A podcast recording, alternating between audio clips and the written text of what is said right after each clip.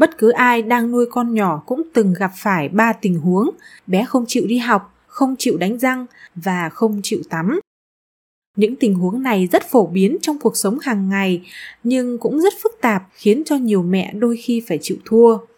Vì vậy, trong tập podcast số 35, mình muốn chia sẻ một số kinh nghiệm để xử lý ba tình huống trên, hy vọng rằng sẽ có ích với các mẹ.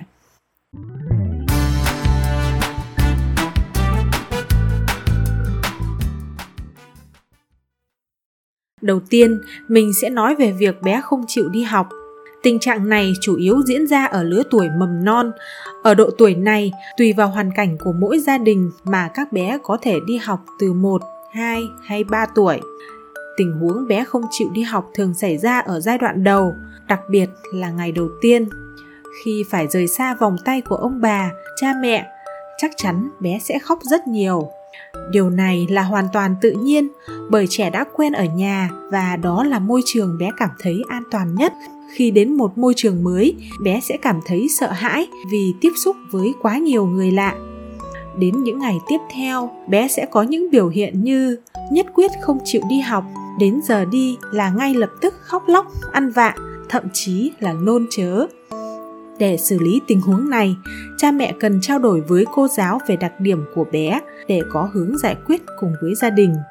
Cô giáo sẽ để ý và trò chuyện với bé nhiều hơn, giúp bé quen với ngôi trường mới, dần dần sẽ thích đi học hơn.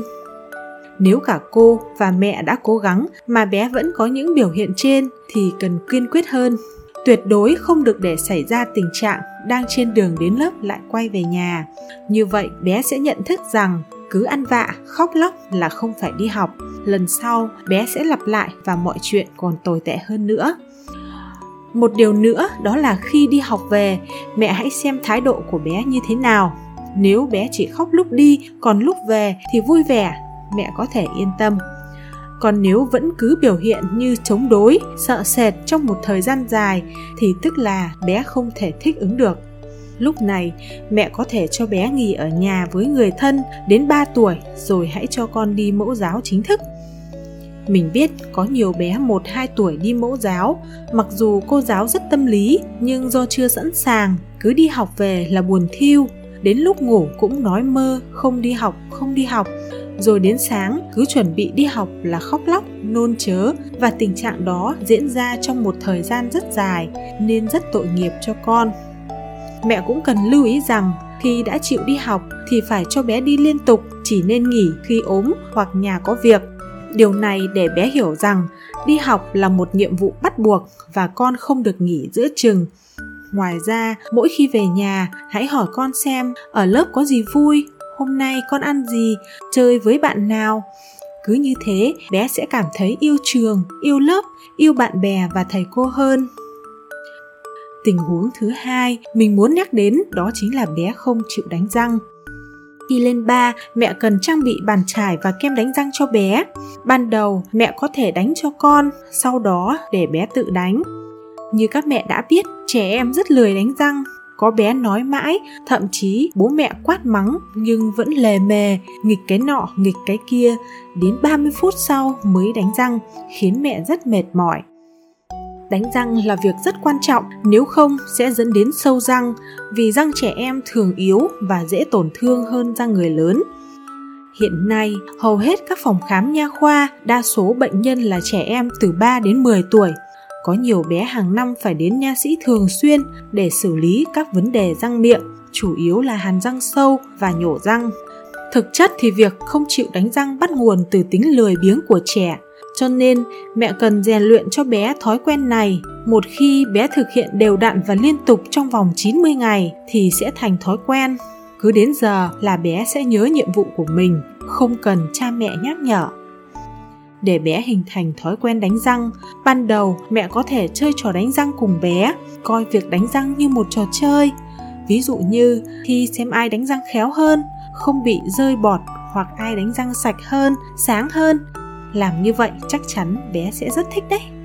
Tất nhiên, cũng có những bé chơi được một thời gian thì chán, nên mẹ cần kiên trì nịnh bé, thuyết phục đến khi bé quen với công việc này thì thôi. Với những bé ương ngạnh, khó bảo, mẹ cần lúc nói chuyện nhẹ nhàng nhưng nghiêm khắc để bé hiểu rằng đánh răng là việc con phải làm mỗi ngày. Tình huống cuối cùng đó là bé không chịu đi tắm khi còn nhỏ, ông bà, bố mẹ là người tắm cho con, nhưng khi lớn lên thì bé có thể tự tắm được rồi. Ban đầu, các bé rất thích tự tắm vì được nghịch nước thoải mái mà không ai thúc giục, thành ra tắm rất lâu. Nhưng khi lớn hơn, vì mải chơi nên đâm ra lười tắm, nhất là các bé trai. Thậm chí có những bé ngày nào cha mẹ cũng phải dục đi tắm để xử lý tình huống này, mẹ cần đưa ra quy định về thời gian tắm trong ngày. Ví dụ, cứ 5 giờ 30 phút là phải tắm rửa cho sạch sẽ rồi mới được làm gì thì làm. Nếu không, mẹ sẽ không cho con ăn tối hoặc tịch thu đồ chơi của con. Khi đã đưa ra các quy tắc, mẹ cần thực hiện đúng, nếu bé không tuân thủ thì phải chấp nhận hình phạt cho đến khi đi tắm thì thôi. Cứ thế, một vài lần bé sẽ tự giác và hình thành thói quen đi tắm đúng giờ.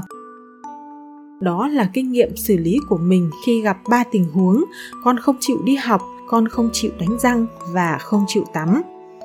Có một thời gian hai bé nhà mình đều có ba biểu hiện trên, vợ chồng mình cũng khá vất vả để xử lý.